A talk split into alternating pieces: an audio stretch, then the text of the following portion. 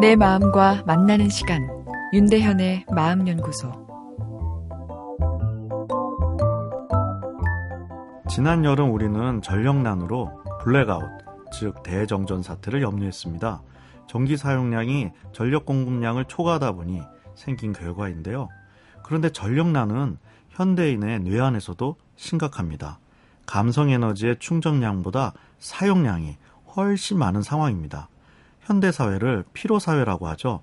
뇌의 감성 에너지가 방전된 상태를 뜻합니다. 번아웃 신드롬이라는 감성의 소진 증후군은 뇌의 정전, 뇌의 블랙아웃 상태입니다. 우리 뇌 안에 있는 감성 에너지 발전소를 연민 시스템이라 부른다 말씀드렸는데요.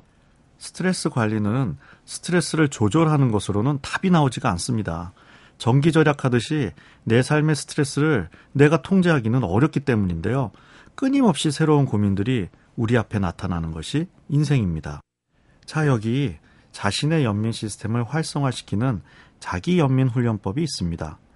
자기 연민 훈련법이라 하니까 내가 나를 사랑하는 방법이라고 생각되는데 혼자만의 힘으로는 어렵습니다. 혼자서 거울을 보며 넌 멋지고 사랑스럽다 하루에 천 번씩 30일을 외쳐도 마음 발전소가 잘 작동되지 않습니다. 감성 에너지가 충전되기는커녕 마음만 더 허해지는 느낌마저 받습니다.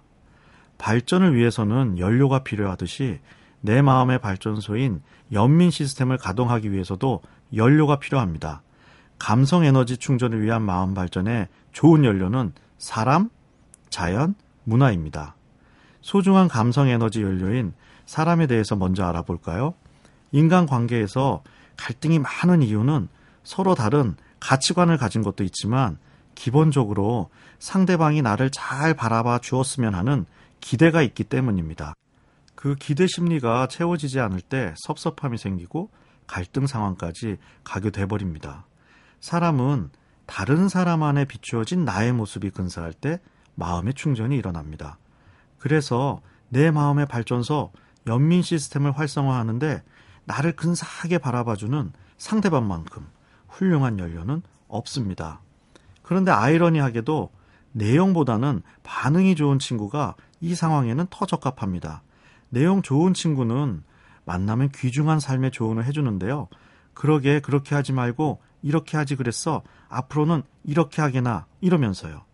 그런데 들을 때는 고맙기는 한데 헤어질 때 왠지 기분이 좋지 않습니다. 그래 너 잘났다 이런 생각마저 듭니다. 인간의 자유의지, 독립에 대한 욕구 때문입니다.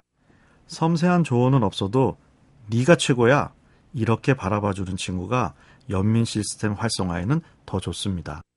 반응 좋은 친구와 오늘 저녁 충전의 시간을 가져보시겠어요? 윤대현의 마음연구소 지금까지 정신건강의학과 전문의 윤대현이었습니다.